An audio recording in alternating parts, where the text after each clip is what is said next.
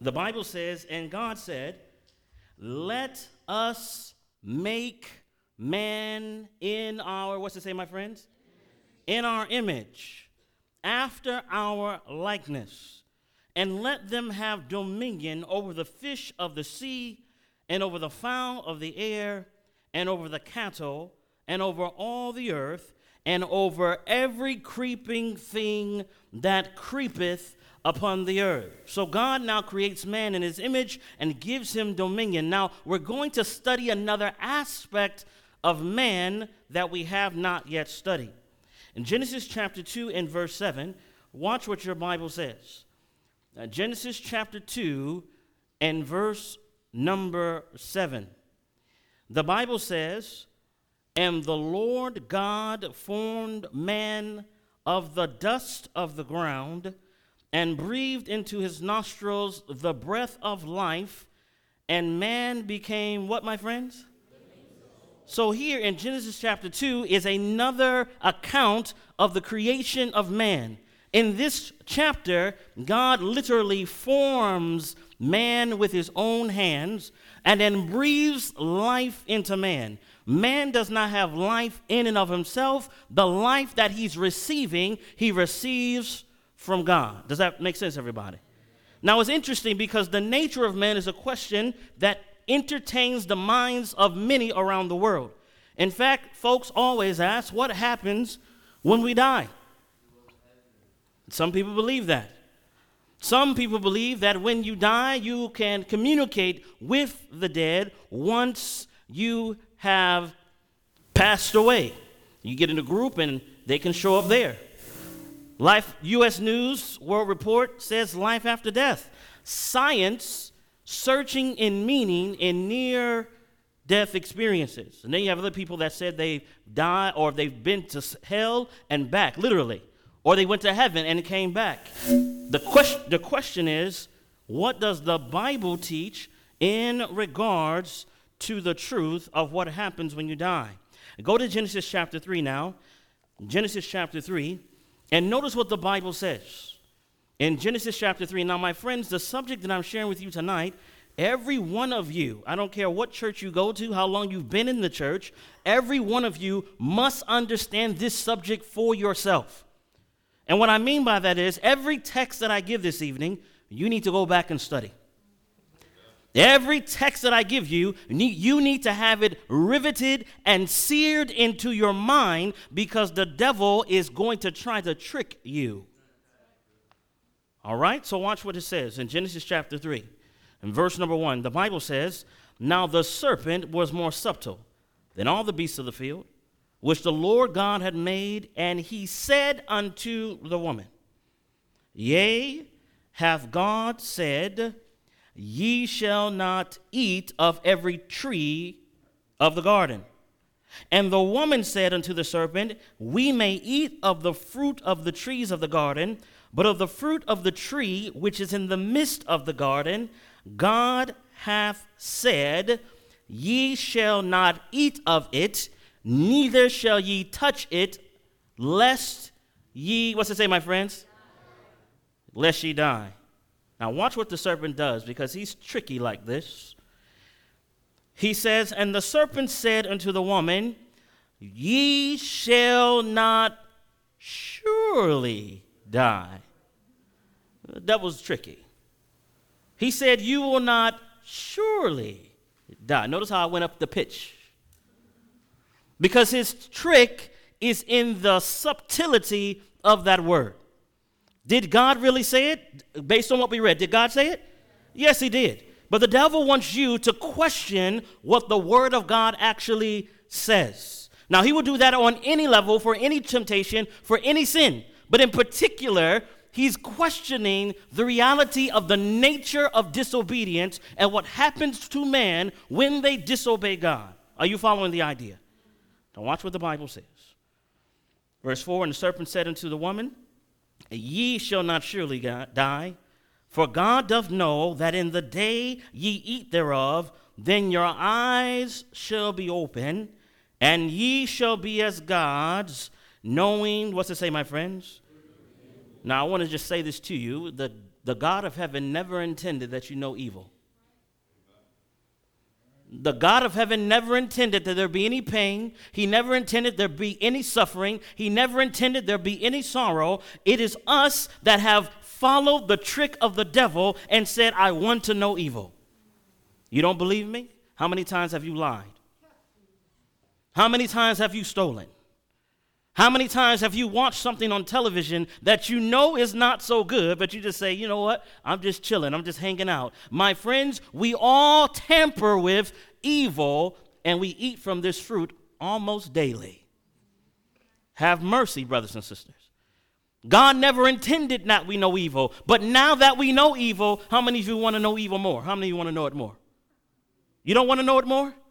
You know, the, the Bible's teaching, allowing us to go through this experience because we need to come to a place where we don't want to know any more evil. When we walk and see evil, it should pain us. When somebody tells a dirty joke, it should move you to cringe, not to laugh. You see, my friends, we in reality still tamper with and play with evil. We don't really believe that we will surely die. You know why we didn't die right away? Why, why Adam didn't die right away? Why Eve wasn't wiped out right away? You know why? Because you couldn't see it, but the Bible says in Revelation thirteen, verse eight, before the foundations of the world, the Lamb of God was slain. Upon immediate rejection and disobedience to God's law, grace was implemented so that you and I would not suffer the full consequence of breaking God's law. Are you hearing what I'm saying? It is only by mercy and grace that we are here. And it's that grace, listen to me carefully, it's that grace that allows us to experience both good and evil. Y'all not hearing nothing I'm saying. Uh, let me give you an example for a moment. If you would just think with me, think about the character of God. Let's just stay for a moment. God made a tree in the garden, and it was only the tree of life. He never put the tree of the knowledge of good and evil in the garden. Let's just say he put the tree of life there. Man would never have had the ability to choose. Now, if God removes the ability of choice, he removes the existence of love. Are you hearing what I'm saying? You see, God could have, in his infinite wisdom, you say, how come there's bad in the world? How come there's evil in the world? The reason why there's bad in the world and evil in the world is because we have chosen it. But I tell you the truth, once we make a decision with God and we say to God, Father, we vote for Jesus, not for Trump, not for Elizabeth Warren, not for these earthly rulers of this world. We want who? God. Oh, no, everybody's not voting. I didn't hear it. You know, who, who are we voting for, my friends? We vote for Jesus. And the reason why we vote for him, because he can do something for us that we cannot do for ourselves. He can put righteousness here, goodness here. But man, he decided he wanted to try something. And by trying and disobeying God, he introduces sin and death into the world. And the devil says, you will not surely die. In the Hebrew, it says, in dying you shall die. In dying you shall die. Great line. Let, now I want to put this on the screen. John eight forty-four. The Bible says, ye are of your father the devil. And first of all, if somebody says, who's your daddy, it better not be the devil. But here it says, you are of your father the devil, and the lust of your father you will do. He was a murderer from when, my friends? From the beginning, and am abode not in the truth, because there is no truth in him. When he speaketh a lie, he speaketh of his own, for he is a liar, and he is the father of lies. Now, I'm going to tell you something. Tonight, I'm going to expose a lie of the devil that has perpetrated the entire world. And many, my friends, are going to fall in this deception, and this, this deception has found its way into the ninety-nine point nine percent of churches, ninety-nine point nine nine nine percent of all religions, this lie. And tonight, this lie is going to be exposed. The question is, will you hold to the lie, or will you hold to the truth? The ancient and honorable, he is the head, and the prophet that teaches lies, he is the tail. First John three, verse fifteen says, whosoever hateth his brother is a murderer. And ye know that no murderer hath eternal life abiding in him. Now, my friends, I, I tell you the truth, this is one of the richest and deepest subject matters that we could go over. So I, I put up on the screen the, the framework of the architect, the devil himself. The first thing the devil does, and you can do this in your own life, the devil causes you to question the word of God. Hath God said? When you have something on your plate and you say, oh, it looks so good. And then we studied last night those things that are actually good for you, right? We didn't go into great detail because there's so much education that we need in regards to the development of our physical body temples. But however, we put the food in front of us and we analyze it. Does it match the principles that we've been learning from Scripture? Yes or no? Someone says, no, but I love it so much. At that point, you're faced with some realities, right? Do I obey what the Word of God says, or do I go with the God of my belly? You have two choices. Have God said? That's the first step. Number two, he directly challenges the word of God. The Lord said that? Oh, really? You know what he's doing? He's trying to hide something from you. He's trying to keep something good from you. Step number three, he presents the truth as something that is, the truth as something that is hidden. And in this passage, it's the introduction of the phraseology of the occult. You know, occult means hidden knowledge. That's what it means. It means hidden knowledge. So he presents it this way. And then lastly, he presents falsehood as something extremely appealing. This is the anatomy of deception. Let's, let's move uh, away from food, and let's do this just for the concept of sexuality. Here in sexuality, the Bible teaches that intercourse between man and woman is to happen in the context of marriage. Amen. Amen. But he... the devil says, have God said? I mean, as long as you love each other. He, he causes you to question. And then he goes to the next part. He directly challenges God's word. I mean, male and female, this is a book written by men anyway. It could mean something else. Are, are, are you following how he does it? He's slick as a rascal. Then he goes to the next step. He says, but everyone needs love. And she's willing to love you. He's willing to love you. Step by step, leading you away from what thus saith the Lord, and now you're in your feelings. Not in the truth, but in your feelings. And then we create a whole philosophy around our feelings. I think, I feel. Not thus saith the Lord, not the Bible says, not Jehovah has spoken, but my pastor said. Listen, your pastor said, Brother Waller said, doesn't matter. Amen. Amen. What does the Bible say? And then he presents falsehood as something extremely appealing. You get to have sex every day. You can have sex with any people you like.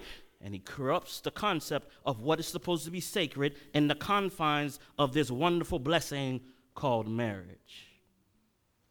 You can take any sin, any temptation, put it in his framework. It works out exactly the same. But I'm, I'm giving you this because there's more. This lady is named Helena Blavatsky. I'm not going to spend a lot of time with her, but she is actually a, was a witch. One of the new modern versions of witches, and Alice A. Bailey, who came after her, continued that witchcraft, and then the United Nations took the philosophy of these witches and inculcated it into their undergirding philosophy of their operations, which I don't have time to share you what, right now. I'm throwing it at you. You ain't got to believe that. But you do have to believe what she said.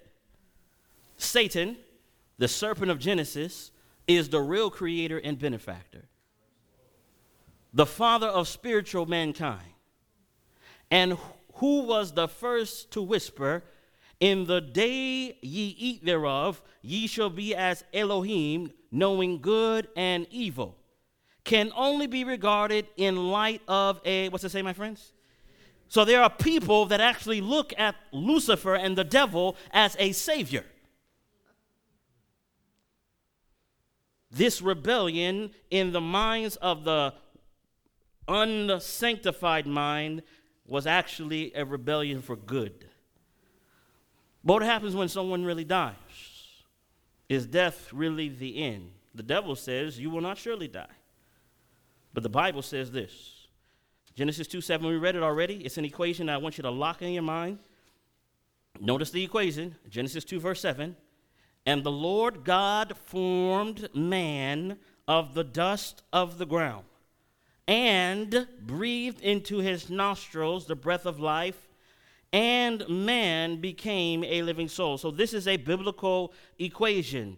Dust plus breath equals living soul. Biblical equation. Dust plus breath equals a living soul. Now you just invert the equation. Dust minus breath equals what? Not a soul. That's the biblical equation. I didn't make it up. It's right there. You see it with your own eyes. But there is this concept that the spirits are our dead loved ones. They are somebody else who's come. No, my friends, I'm going to share with you tonight. You're going to see clearly that these spirits that do appear, these are not dead loved ones. There's not someone looking down from heaven, giving us guidance as we walk along the way as a, as a dead loved one. No, my friends, these are unclean spirits. In fact, I want to show you something. Hold, hold your hand in Genesis. Go with me to Revelation, Revelation chapter sixteen. Watch here what the Bible says. In Revelation chapter sixteen, and I want us to begin reading verse number twelve. Revelation sixteen and verse number twelve. Make sure you mark every verse. The Bible says in Revelation sixteen and verse number twelve, and the sixth angel poured out his vial upon the great river Euphrates, and the water thereof was dried up, that the way of the kings of the east might be prepared. And I saw, what's it, what does he see, my friends?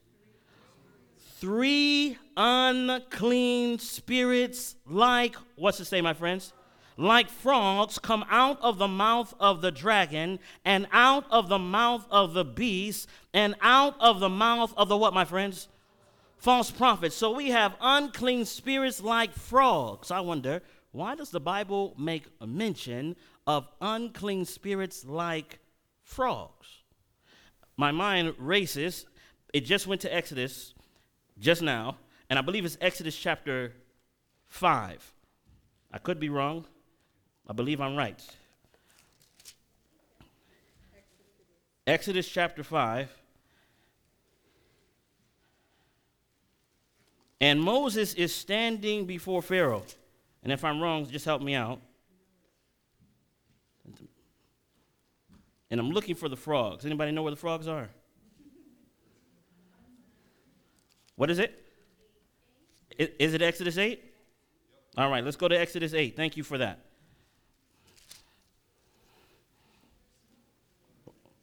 Which one is it? All right, I started at Exodus chapter eight, verse one. Now, again, watch what the Bible says. It says, and Pharaoh said unto Moses, go unto Pharaoh and say unto him, thus saith the Lord, let my people go, that they may serve me. And if they refuse to let them go, behold, I will smite all the borders with, what's it say, my friends? With frogs. And the river shall bring forth frogs abundantly, which shall go up and come into the house and into thy bedchamber and upon thy bed and into thy house of thy servants and upon thy people and into thine ovens and into thy kneading troughs. And the frogs shall come up both on thee and upon thy people and upon all thy servants. Now tell me, does this sound like a little bit of frogs or a lot of frogs? So in Revelation, when I'm reading this, it says three unclean spirits like frogs. It seems to be indicating that this is a proliferation. They are everywhere. Listen carefully. They're everywhere. And it's also interesting, I want you to note something else about this encounter. It says in verse number six, and, and Aaron stretched out his hand over the waters of Egypt, and the frogs came up and covered the land of Egypt. And the magicians did so with their, what's it say, my friends? Enchantments, and brought up frogs upon the land of Egypt.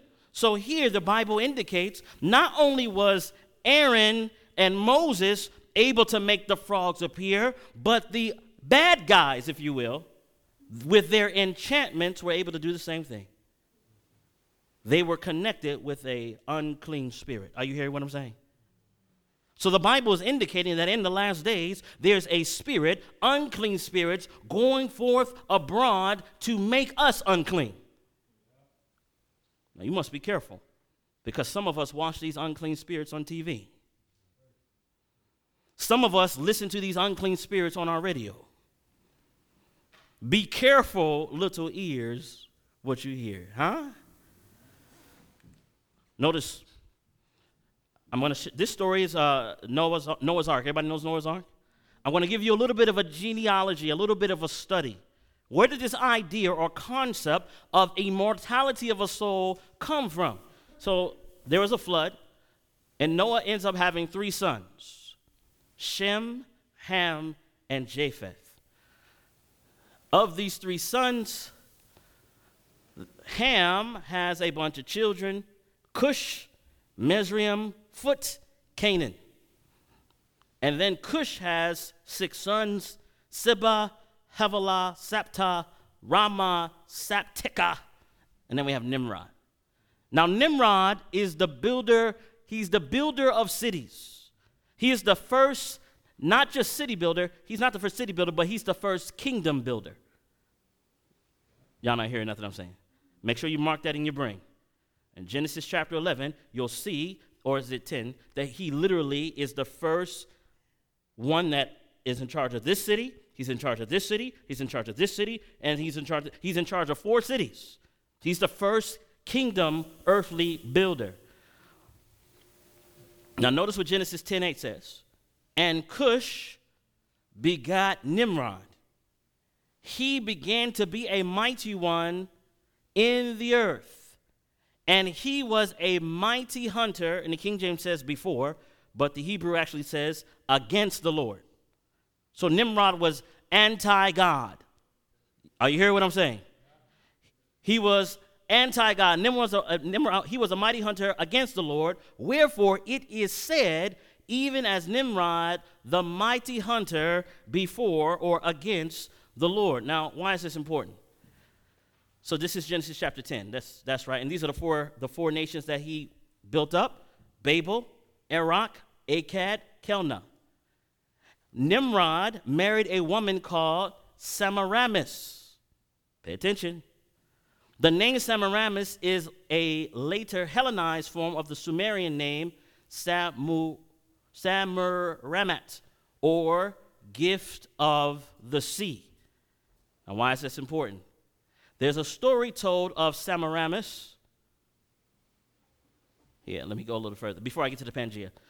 There's a story story told of Semiramis, or her other name was, anybody know what her other name was? Anybody know? What is it? Let me show you. Actually, let me go back. Wait. She has a lot of names, actually. Let me just go here. Tower of Babel. Past that. Her other name in the Bible was Ashtaroth. Now, I'm going to, let me get off the screen. I don't want you to see that yet. I'm going back. We're in, we're in teaching mode right now. So,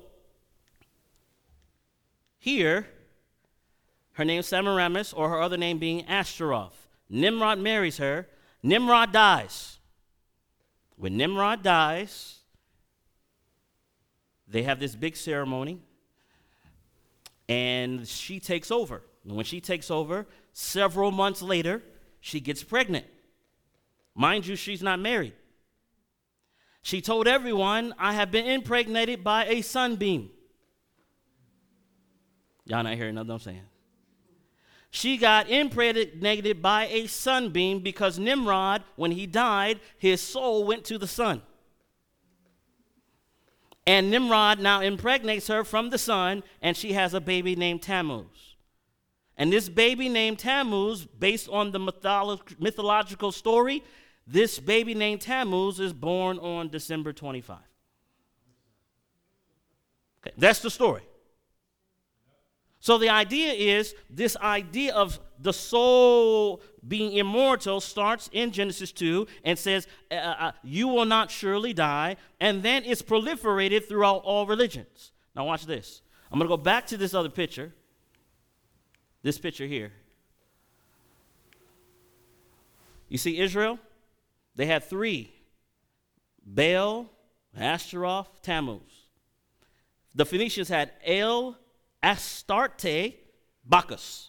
Babylon had Belus, Rhea, Ishtar, Tammuz. Assyria had Ninus, Beltis, Hercules. These are all the same trio. They just have different names, and the reason why they have different names, let's go back for a moment. The reason why they have different names is because when the Tower of Babel came on the scene, in Genesis chapter ten, the earth at some point was all kind of together. It was like one big solid continent. And then in Genesis chapter eleven, the Bible says that God had to come down and confound their language. You guys remember that story? When he confounds their language, they take the same general confused story in those different languages, and it spreads in all different parts of the world. Are you hearing what I'm saying? It's called confusion, Babylon, Babel. And in fact, the Tower of Babel simply means, the initial understanding of it was gateway to the gods. That's what it meant. The Hebrews understood that being to be confusion. Are you understanding? Do you understand? Yes or no? All right. So let's go a little further. So when that Pangea happened, the earth kind of separates, and then we start getting our continents the way that we are. We're separated by water, different languages, but the same religion now has been diluted and now is all over the world with this same concept of the false trio, the false trio of a Father, God, Son concept. And it goes through the whole systems of all religions. But let's go a little bit further. I don't want you to get caught up there. So Satan in the Garden of Eden, did Satan just come as an angel to Eve? Did she just say, hey, I'm here, follow me? That's, did he do that? So what did he do? He used a medium. Anybody paying attention? He used a medium. He used Eve. He spoke through Eve. Eve was now the conduit by which he communicated his false teaching. In, in paganism, paganism is used as a conduit to be a persecutor against God's people. He used paganism.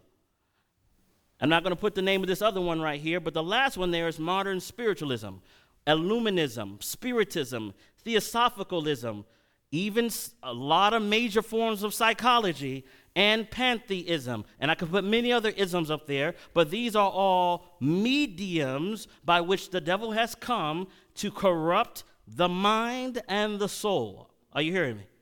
But I have a lot. Listen, we're not even we're not even at the surface yet. Let's let's just keep going. I want you to go to Job four, verse seventeen. Job four, in verse seventeen. And I praise God that you came out tonight. This, this subject matter for many years has been one of the toughest ones to present. Job four, verse seventeen. Notice what the Bible says.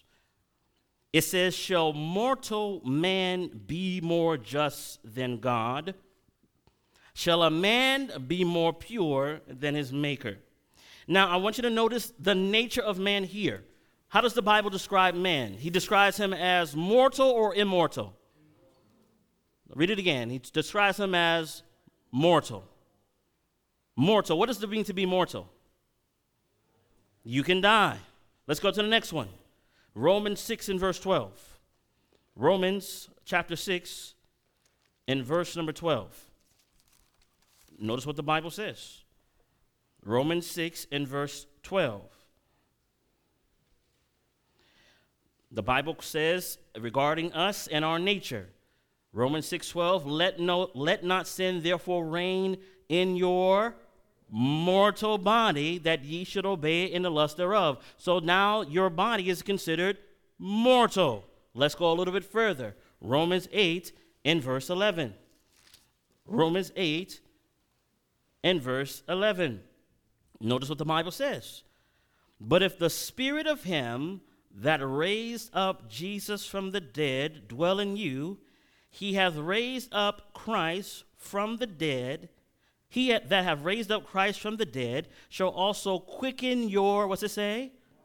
Mortal bodies. Again, the idea is simple. We are mortal. Go to Second Corinthians chapter four and verse eleven. Second Corinthians chapter four and verse eleven.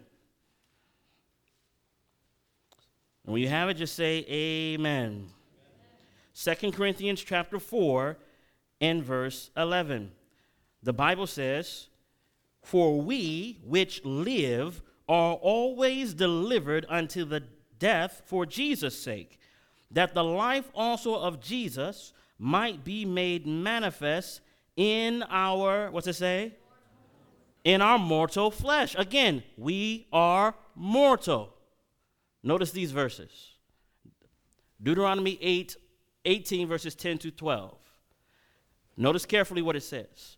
"There shall not be found among you anyone that maketh his son or his daughter to pass through the fire, or that useth divination, or an observer of times, or an enchanter, or a witch, or a charmer, or a consulter with" what, my friends? "Familiar spirits, or a" what? "Wizard, or a" what? "Necromancer. For all that do these things are an" a what?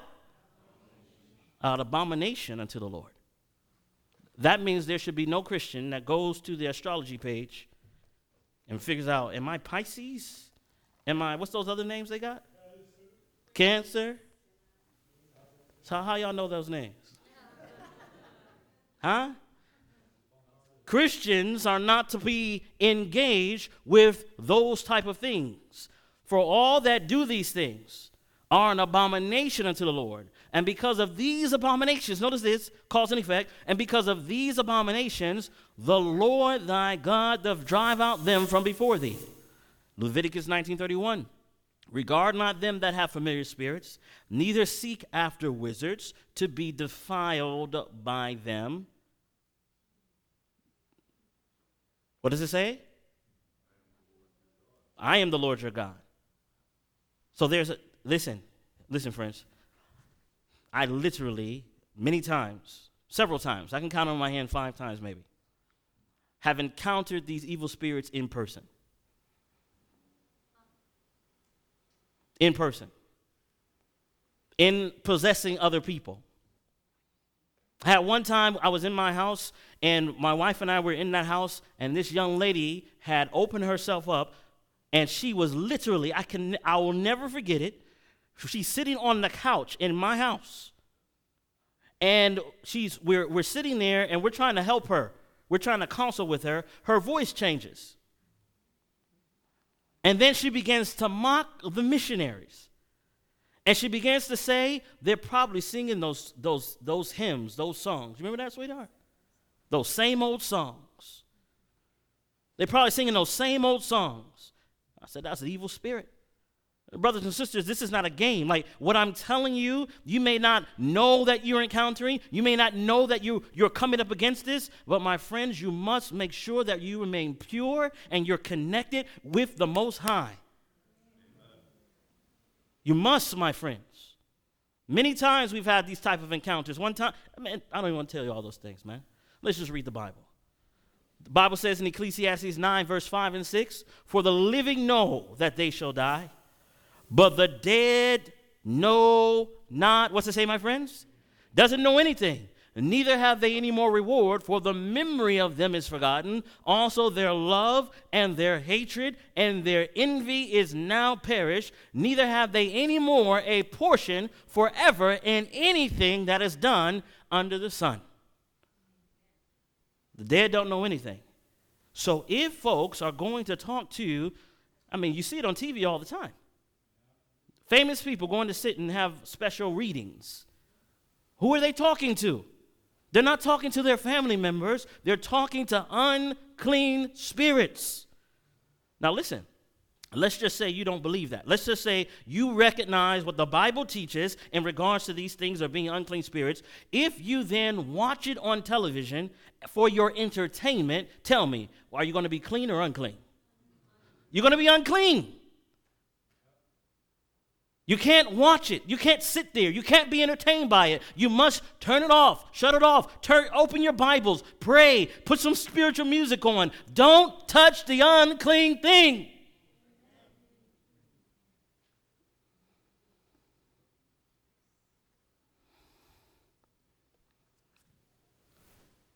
Men and brethren, I like this one because some folks think that when you die, I remember I was, I had memorized several hundred verses and I wanted to challenge uh, or find out about another church.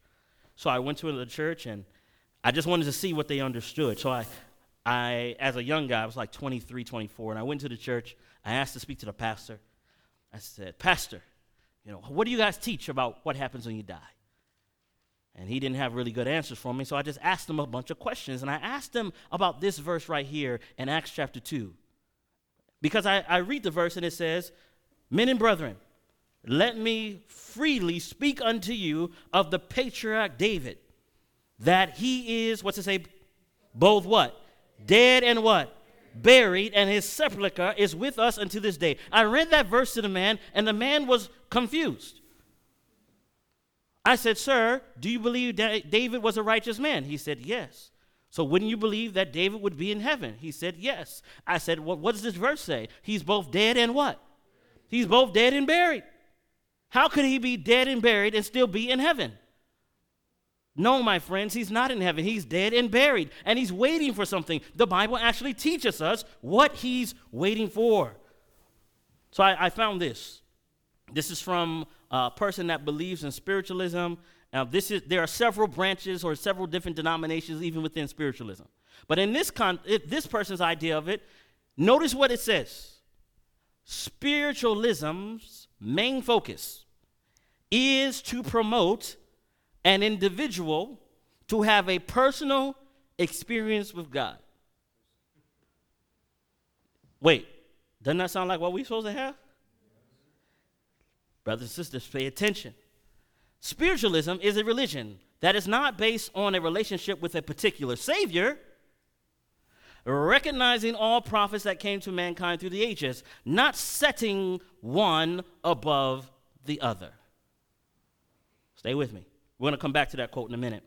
Spiritism claims the dead are not dead. The fundamental principle of Spiritism is that the is that human beings survive bodily death, and that occasionally, under conditions not yet fully understood, we can communicate with those who have gone before. This is John Arthur Hill, Spiritism, History, Phenomenon, and Doctrine, page twenty-five. That's one person, one of their tenets. Spiritism claims the dead communicate with the living. There is no death in the graveyard. I have frequent talks with the dead. I cannot doubt that people I li- that people live after death, for I frequently talk with them. This is what folks believe. In the Bible, there's a story of King Saul. He wanted to find out information from Samuel, so he goes to the witch of Endor. Notice she's a witch, and she was in Endor because the witches weren't supposed to be known. Saul covers himself and disguises himself to go visit this witch. The Bible says that the witch calls up Samuel from the from the ground, from the earth. Now, first of all, if you believe that Samuel was a righteous man, he wouldn't be coming up from the ground. Are you understanding? And the other thing that was interesting about the passage, we know that it's not Samuel because he's wearing his prophetic uh, cloak. And we know that Samuel, when King Saul ripped it from him, he no longer wore it from that day going forward. So we know that this spirit is not Samuel. It's actually an imposter. It's a familiar spirit. Are you understanding? So we have a biblical example of this. Let me pass this. So what about the thief on the cross? Remember, there's a, a phrase that was used at the, at the cross. It says, "And he said unto Jesus, Lord, remember me when thou comest into thy kingdom." And remember Jesus' response.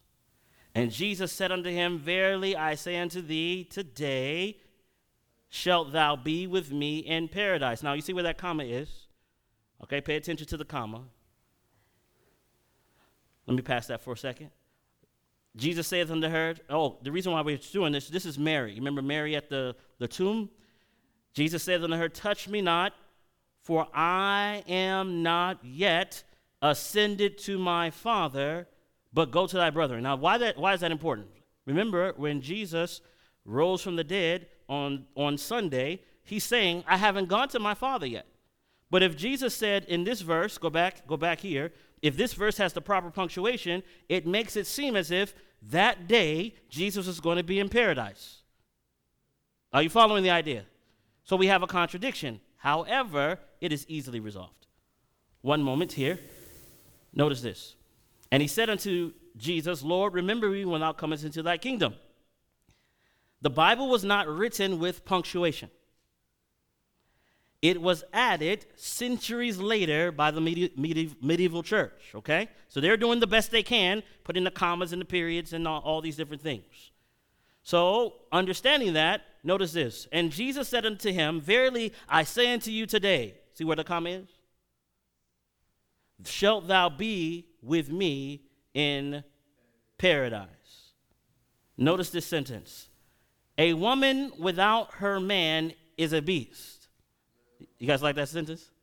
You don't like that sentence. So who is the beast in this sentence? The man or the woman? The woman is, okay? Well, let's move a comma around.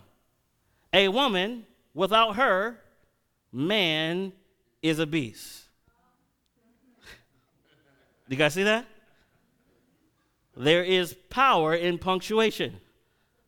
Jesus said unto him, verily, I say unto thee, move the comma, today shalt thou be with me in paradise. Remember, punctuation was not in the original.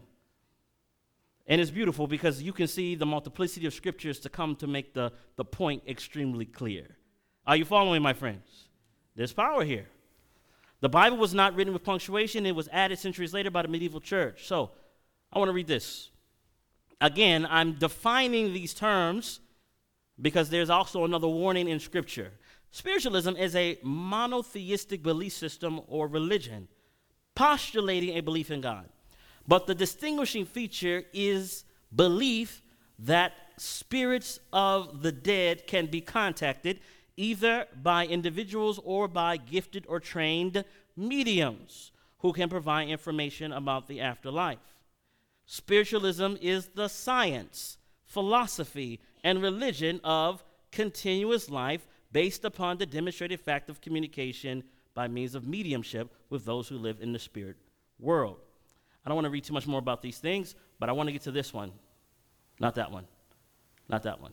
This one. So we were reading this a few moments ago. I want you to pay attention to the rest of this. Spiritualism's main focus is to promote an individual to have a personal experience with God. Spiritualism is a religion that is not based on a relationship with a particular Savior, recognizing all prophets that came to mankind through the ages, not setting one up- above another. It is rather based upon the idea that there are all that, that we are all to form our own relationship with God, and to obtain guidance and accept responsibility for our actions based on our interaction with that personal guidance. We are able to have that instant and personal, personal communication directly with God with no intermediary. Hence the reason why we do not give anyone a fixed idea of God. Now, my friends, whether you believe in spiritualism or not, if you own this concept in any way, you are a spiritualist. How, do, how would that apply? Let's just say, have you ever met someone and they say, I'm not religious, I'm spiritual? You, heard, you ever heard somebody say that? So, and now at that point, they're saying, I don't want the machinations of religion to restrict my own individual spirituality. Now, on the surface, that sounds wonderful, right? Because I don't want to be restricted by anybody's religion either. I like my, I like my freedom, right? But at the same time, they're saying, it's my personal. I've created it for myself. Do you see it, my friends? It's actually a doctrine of the devil. And it's influencing many minds. Watch what else it says. Watch this. Pay attention. It says, any attempt to personalize the idea of God only limits the totality of that intelligence, being the reason spiritualists sometimes refer to that idea of God as infinite intelligence or infinite spirit. Another significant difference is the belief of survival of death by the personality, meaning that we still think of ourselves the same after death as during our physical life. Jump down to the red. Another major difference is that we believe that the nature of mankind is to be, what's it say? Good and what? Come on now. This is the teaching and doctrines of devils, brothers and sisters. The nature of man is not good. Left to ourselves at any moment for any time frame, we would be in all sorts of dirt. Have you, have you not watched yourself? Have you not for, said, I'm not going to do this anymore and still done it? That's because your nature is corrupt without God. But pay attention. That phrase, that red phrase right there, I'm going to show you how it's not just in the world, but it's in the church. I'll read it one more time. Another major difference is that we believe that the nature of mankind is to be good, not a sinner. We do not believe in sin and repentance, only spiritual progression by natural law. We also do not believe in vicarious atonement. You know what vicarious means? That substitutionary atonement, Jesus dying in my stead. Don't believe in that. Now look at the bottom sentence. You see this? The bottom sentence. You need not aspire to be a medium or healer to be a what? Mercy. Let me pass this. I'm past this. Oh, no, look at this. Another quote. At the Transfiguration, remember Transfiguration? This is when Jesus shows up and Elijah and Moses are surrounding him. At the Transfiguration, during a, what's it say? Come on now. At the Transfiguration, during a seance, the spirits of Moses and Elias materialize. You see, now not only is spiritualism, spiritualism is taking scripture now, reinterpreting the Bible. Is entering into the church. I'll show you more. Spiritualism throughout the ages. Babylon had hundreds of gods, gods for the days of the week, days of the year, for nearly every profession or, or trade. However, all the various factions recognized that the sun god was preeminent and believed that the dead weren't really dead. Egypt also believed that when a person died, they really didn't die. A present reminder of this belief are the numerous pyramids. These pyramids were the burial places of their god kings. The pharaohs who claimed to be god, the pharaohs who claimed to be gods and immortal. The Egyptians believed that the souls of those who were buried in the pyramids would ascend up special shafts and out of holes near the top of the pyramids. These shafts by which the souls would leave the pyramid were pointed at various constellations. Greeks and Romans. The Greeks believed in life after death, ghosts, and unburied souls who supposedly walked through the earth in a state of limbo. It was believed that after death, one had to be transported by boat across the river Styx. The mysterious underworld was said to be ruled by Hades. The Romans also believed in a spirit world that included aspects of the concepts of an immortal soul. The Aztec, the Inca, the Maya, the Mixtecs, the Zapotec religions of South and Central America believed in various forms of life after death and that a vital force would separate from the body after death. Buddhism, Hinduism, paganism, Scientology, Sikhism, the New Age, and many others believe in the concept of reincarnation, that after death, your spirit or soul can be reborn into another body. Do you remember what I told you when we first started? I told you ninety-nine point nine percent of the world believes that when you die, you don't really die. And this teaching has found its way into the churches. Let's go a little bit further. Watch this. Lady Gaga. Aunt's spirit helps me to stay focused on career. Lady Gaga's dead aunt helped the pop star kick an addiction to cocaine. And it goes on. That's what she says. I don't know if this is going to play, and I don't even know if it's going to play well. If it plays, bear with me for, for a moment.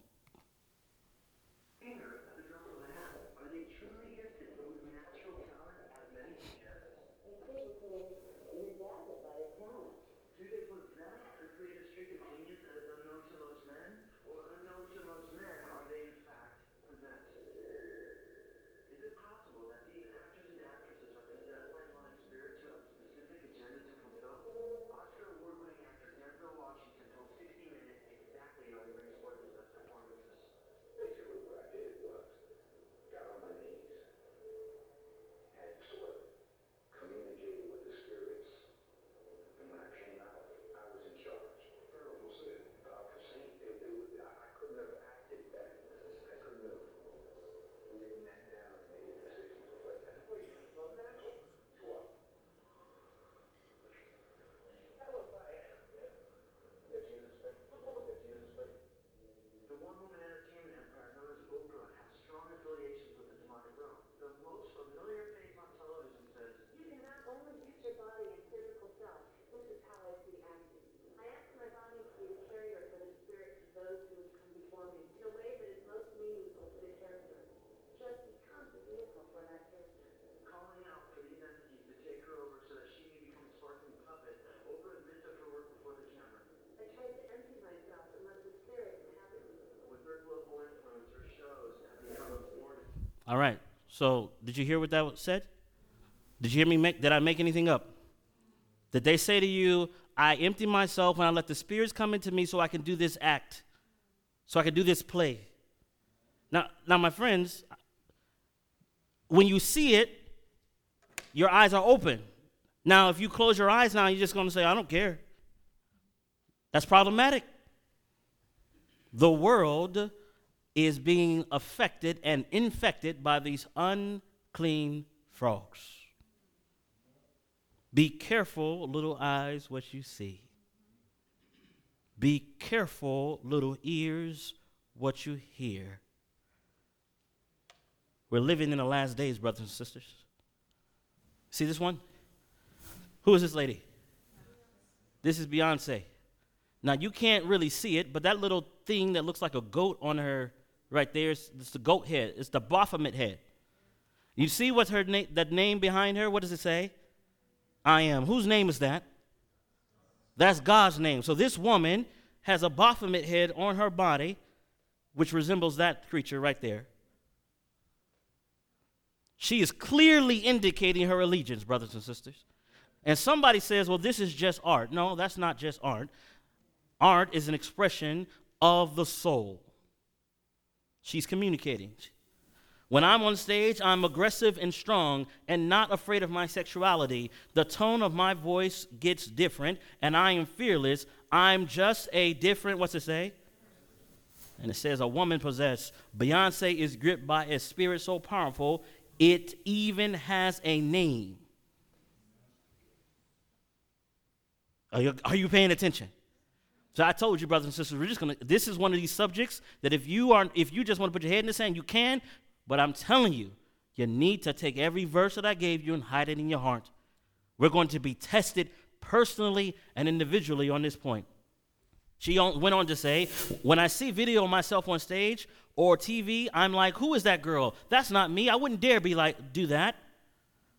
I created my stage persona to protect myself so that when I go home, I don't have to think about what it is that I do. Sasha isn't me.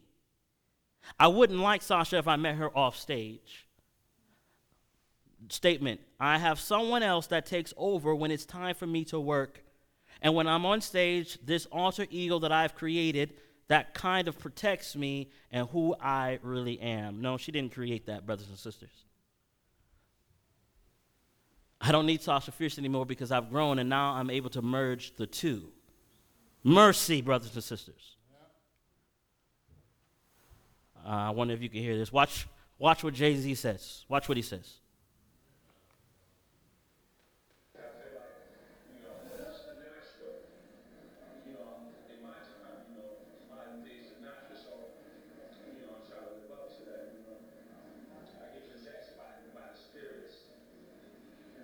What did he say? So top, hip-hop, godfather of rap, if you want to call him that. He said himself, out of his own mouth, I get possessed by the spirits. So you can't sit in your car as a Christian and listen and bob your head to it. Can't do it. It makes you unclean. Let's go a little bit further. It's one of my favorite people, but I want you to see something. Watch this.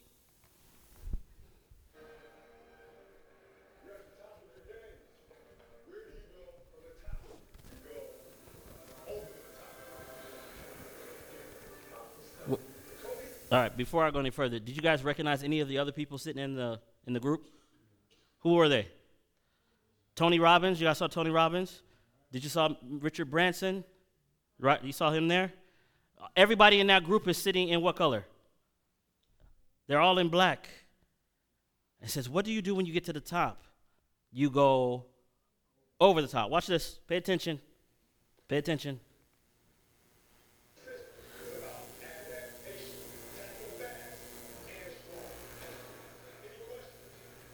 All right, who was that? That was Kanye. Uh-oh, I missed, something happened. Let me go back. So watch this. So Kanye's there, Tony Robbins is there, Jerry Rice is there, all my favorite people. Okay? I'm not saying that these are bad people. So look at that picture. So I want you to see this. You see, this is his hand shape. You see this over here? What's that right there? That's that little Kobe thing. He has the th- new thing now called the Mamba. And then he has this over here. This is not by accident. That one eye. Why is he doing that? In fact, let me back up, because there's actually a question that's asked by Kanye that I want you to hear.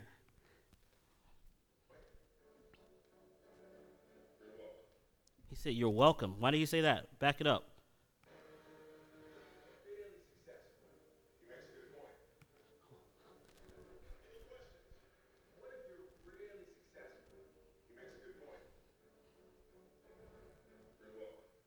You're welcome. So why did he say that? I'm going to pass that for a second. Why did he say that? He has his hands like this, one eye right here, and he's almost giving homage to another power. You're welcome. Brothers and sisters, these imagery is not by accident. And I'm going to show you this guy, and hopefully it's not too loud. This is the, one of the greatest basketball players to ever play.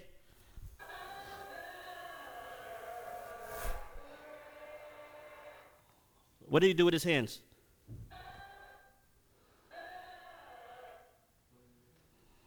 So he does, all right, so he does the, the there's a sign for the goat of Mendes. He does a, a Lucifer sign. He comes down and does the, the symbol for the Illuminati like this, and then he does triple sixes. Well, what's triple sixes? It's a symbol for Satanism. So that he he used to, I don't know if he still does this, he used to do this before every game. Throws up signs, gives a little symbol. Why are you doing this? How much, let's just say they're all innocent. Okay, let's just say Kobe's innocent, LeBron's innocent, Jay-Z's innocent, Beyonce's innocent. We must be careful, brothers and sisters, because sometimes we can be used and don't realize that we're being used. Are you following what I'm saying? So I'm not here saying it's a conspiracy. I'm saying that the devil has infiltrated and contaminated the majority of our world. And you must protect yourself. You must find your safety in Christ. First Timothy one, four, verse one. About, watch this, watch this. Obama apologizes, apologizes to Nancy Reagan for, what's it say? Seance crack. What do you mean? What are, what, what are you talking about? Notice.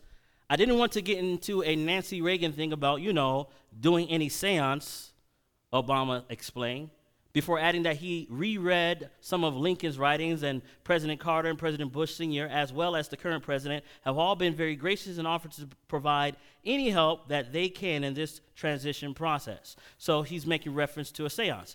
Time magazine, good heavens, an astrologer dictating the president's schedule. Astrology in the White House. Sounds strange, but I, I see Ronnie. At nighttime, if I wake up, I think Ronnie's there. And I start to talk to him.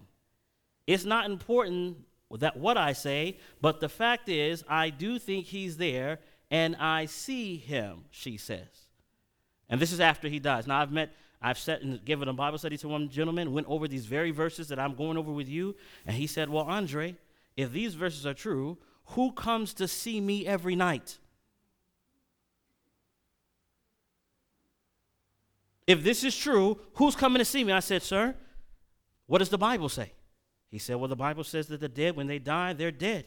They're not in heaven. They're not, they're not walking around. I said, well, sir, in the name of Jesus, you need to rebuke that evil spirit.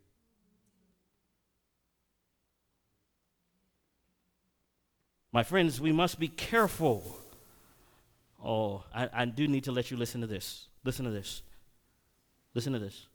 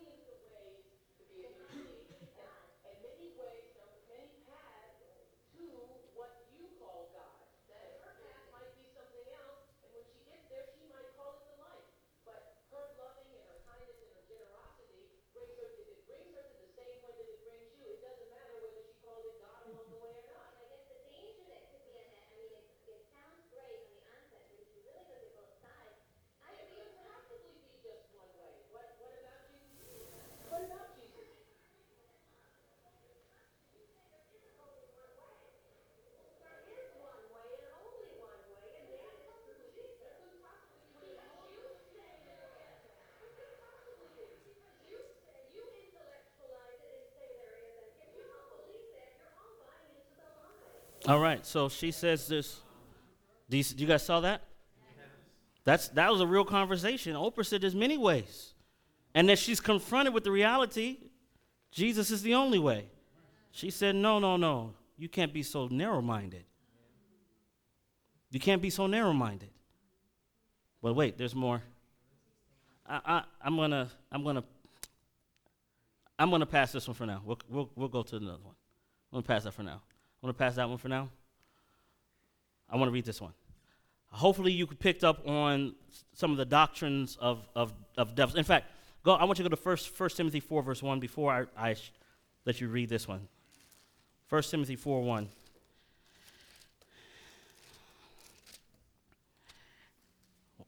Notice what the Bible says in First Timothy four, verse one. And it's getting late, so bear with me here. It says, now the Spirit speaketh expressly that in the latter times some shall depart from the faith, giving heed to seducing spirits and doctrines of who, my friends? Now watch what this guy says. The church problem is that it has had a God-centered theology for centuries. No, before I go any further, what? Is that the church's problem, that has had a God-centered theology? The church's problem is that it has a God-centered theology for centuries when it needs a what? A, a man-centered one? Wait. We're not bad, merely badly informed about how good we are. Now, where did we read that already? We read that from that from Genesis, but we also read that from that whole document from the spiritualist lady, right? Spiritualist lady said there's no such thing as sinners. She, he's saying the same thing. The doctrine of devils has found its way into the church. Notice, we're not bad, merely badly informed about how good we are, it would be an insult to the integrity of any human being to call him a... Wait a second. Well, how, what are we preaching about? What, what are we calling people to repentance for? Unless we are sinners. It says, Jesus knew his worth. His success fed his self-esteem. He suffered the cross to sanctify his self-esteem. And he bore the cross to sanctify your self-esteem.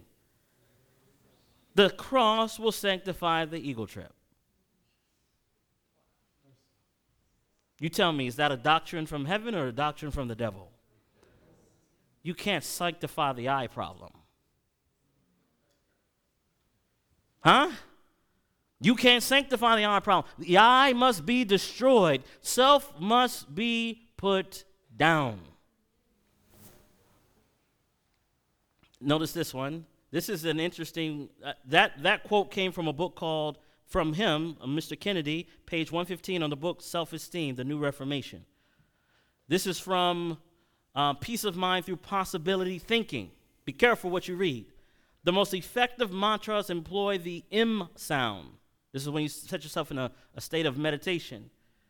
You can get the feel of it by repeating the words, what? I am, I am, many times over. Transcendental meditation, or T M, is not a religion, nor is it necessarily anti-Christian. Well, if you're telling yourself that you are I am, that's a problem. And I say this with all respect so that it don't, so you don't get upset too bad, but I say it anyway. When I read in the Bible where he says I am, I just smile and say, yes, I am too. Are you guys seeing this? These teachings are finding their way into the churches. You must be careful, my friends. Now the Spirit speaketh expressly that in the latter times some shall depart from the faith, giving heed to seducing spirits and doctrines of devils. And they shall no more offer their sacrifices unto devils, after whom they have gone a-whoring. This shall be a statute forever unto them throughout their generations. And I want to end with this story. I want you to go to the book of John, John chapter eleven. You have been patient. I appreciate you. This is warm in here. Some of you are taking short naps, which is okay. It's good to take short naps in a sanctified place. I want you to go to John chapter eleven. And I want you to see this. John chapter eleven, beginning at verse one, the Bible says, Now a certain man was sick, named Lazarus, of Bethany, the town of Mary, and her sister Martha. It was that Mary which anointed the Lord with ointment and wiped his feet with her hair, whose brother Lazarus was sick. Therefore his sister sent unto him, saying, Lord, behold, he whom thou lovest is sick. When Jesus heard that, he said, This sickness is not unto death, but for the glory of God, that the Son of God might be glorified thereby. Now Jesus loved Martha and her sister and Lazarus. When he had heard, therefore, that he was sick, he abode two days still in the same place where he was. Then after that he saith, that saith he to his disciples, Let us go into Judea again. His disciples said unto him, Master, the Jews of late sought to stone thee, and goest thou thither again? Jesus answered, Are there not twelve hours in the day? If any man walk in the day, he stumbleth not, because he seeth the light of this world. But if a man walk in the night, he stumbleth not, because there is no light in him. Verse eleven, watch carefully. These things saith he, and after that he saith unto them, Our friend Lazarus, what's the word? He sleeps, but I go that I may awake him out of sleep. Now the disciples said, oh, if he sleeps, that he does well. Verse thirteen, however, howbeit, Jesus spake of his death, that they thought that he had spoken of taking a rest in his sleep. Then said Jesus unto them plainly, Lazarus is, what's it say? Dead. Lazarus is dead. So Jesus equates sleep, and death. All right? Stay with me. And he says, and I am glad for your sakes that I was not there, to the intent ye may believe. Nevertheless, let us go unto him. So he goes, he gets there. And I want to jump down to the conversation in verse twenty-one. Watch carefully. Then said Martha unto Jesus, Lord, if thou hast been here, my brother had not died.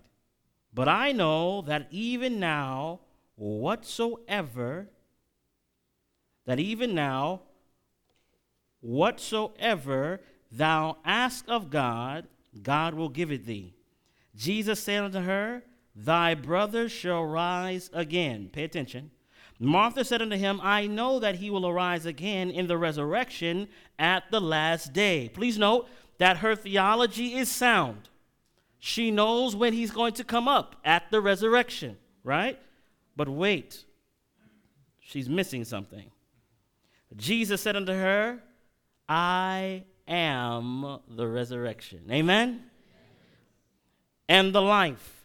He that believeth in me, though he were dead, yet shall he, what, my friends?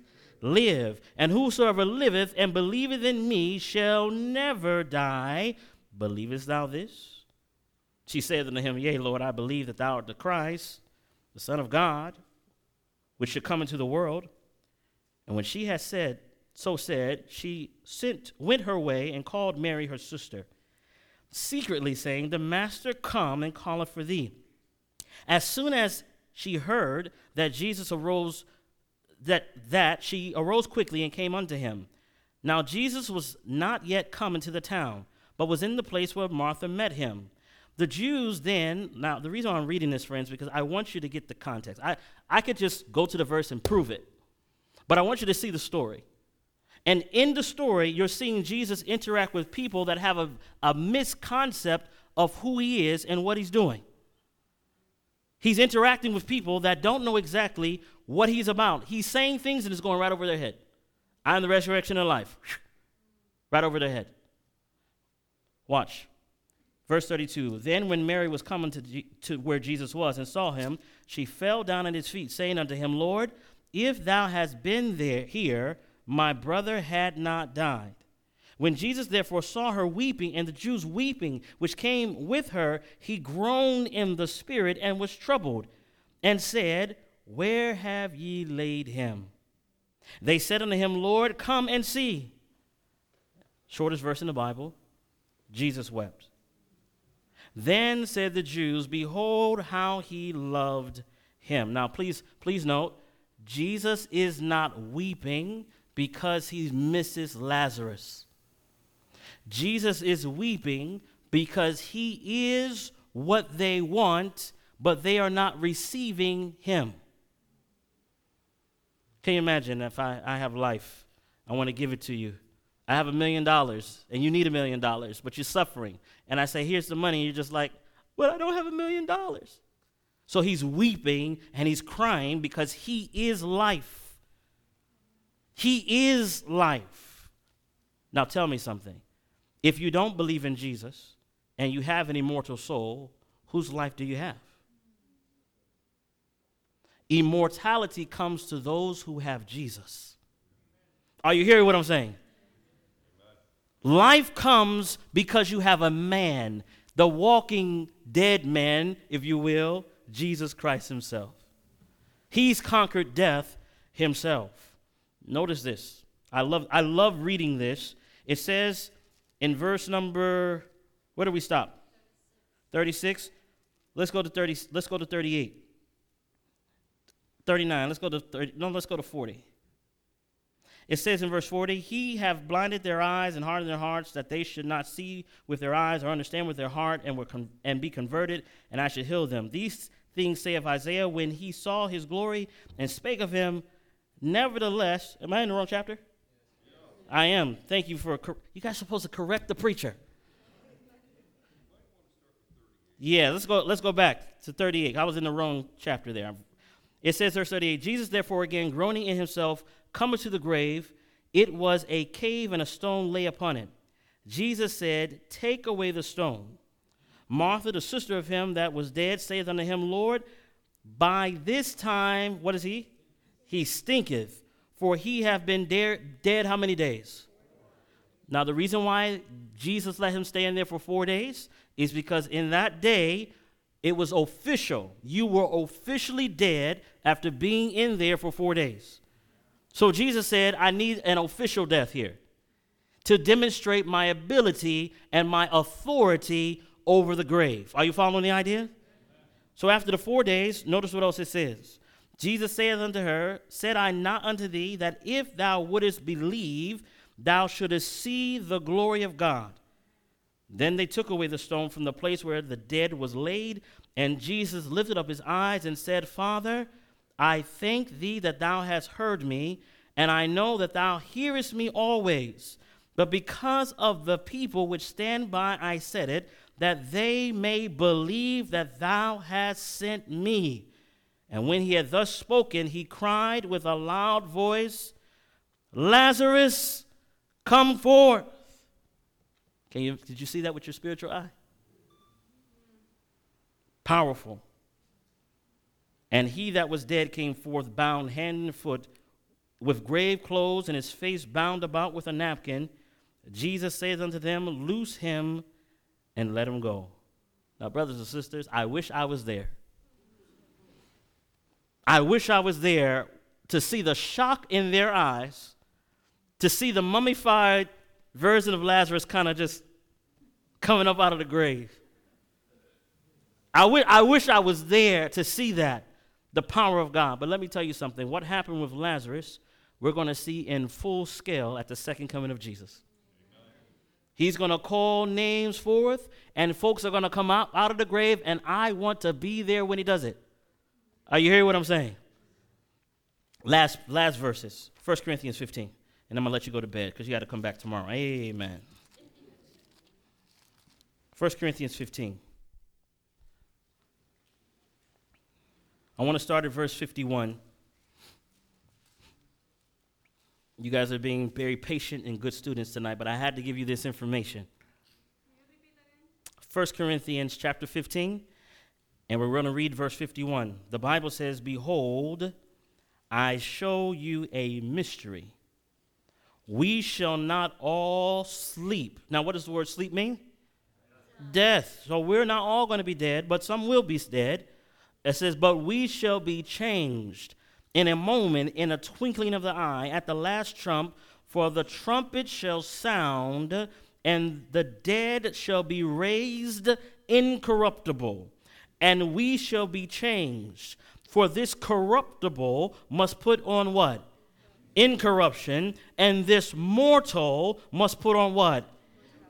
Immortality. So when this corruptible shall have put on incorruption, and this mortal shall have put on immortality, then shall be brought to pass the saying that is written, Death is swallowed up in victory.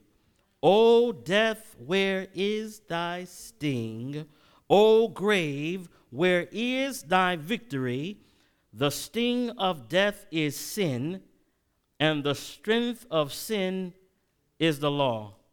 But thanks be to God, which giveth us, what's it say, my friends? The victory through our Lord Jesus Christ. My friends, where is eternal life found? In Jesus. You and I don't have it innately. When we were created, we didn't have an immortal soul that walks around. There's no outer body, soul flowing, none of that. That is a deception of the enemy. In fact, as we continue our study in the future, I'm going to show you exactly why he's going to use this deception in the last days as he gathers everyone together for the battle of Armageddon. And my friends, do you did you understand what we studied tonight? If you understood, just raise your left hand. Your left hand. If you didn't understand, raise your right hand. All right, praise God. I'm glad you understood. Tonight, I just want to ask one more question. One more question. And this is a serious one. How many, with your right hand, how many accept Jesus Christ as your eternal life, as your Lord and Savior? Let me see your right hand. Praise God. Every hand in the room has been raised. If you don't mind, let's go to our knees.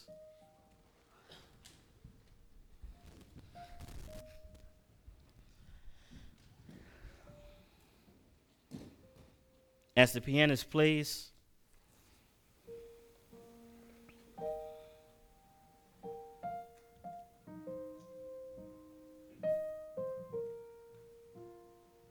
I just want you in these few moments to examine your heart.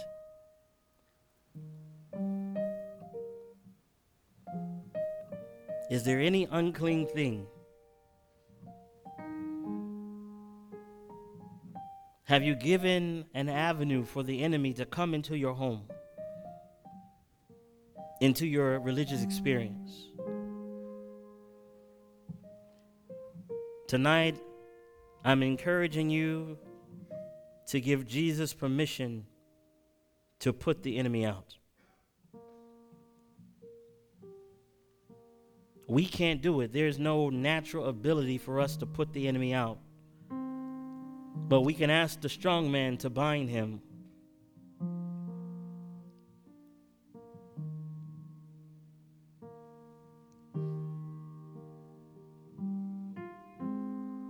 Is there anything in your life? Any bitterness, any anger?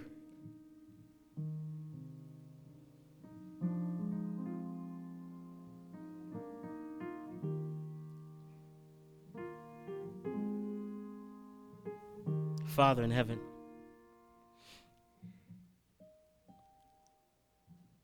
a lot of information has been shared this evening. But Father, information alone won't save us. But a knowledge of your dear son will. Life is only in your son. Please, Lord, help us to accept that reality. Help us to follow your word.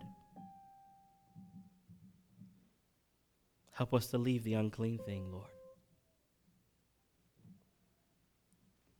We ask for the gift of your Spirit to remain not just with us, but be in us, Lord. Forgive us for our sins, Lord, for they are many. Forgive us for our rebellious heart, Father, for we have rebelled for so long.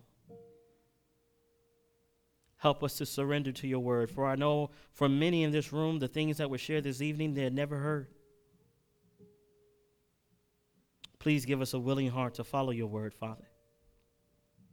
We are living in the last moments of Earth's history. Thank you, Lord, for being a wonderful, loving God. We pray this in the name of Jesus, and we claim the merits of his holy and most precious blood. Amen. Amen.